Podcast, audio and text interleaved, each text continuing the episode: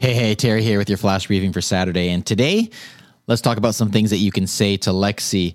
And given the fact that the Olympics have just started, I thought we'd do a couple of uh, things that you can say to Lexi that have an Olympic theme. And one of the interesting things, actually, I just discovered when I was trying this out is when you ask Lexi some questions about the Olympics, she still refers to the Olympics as the twenty twenty Summer Olympics, which is kind of interesting. Um, but nevertheless, what I found is if you specify twenty twenty-one Olympics whenever you ask these questions, I think it actually makes more sense as far as Lexi's responses. Anyway, some of the things that you can ask, you can say, uh, Lexi, what is the twenty twenty-one Olympic medal count? You can also say, Lexi, give me an Olympic update. And again, I think if you say twenty twenty-one, it may be more accurate. It might be the same.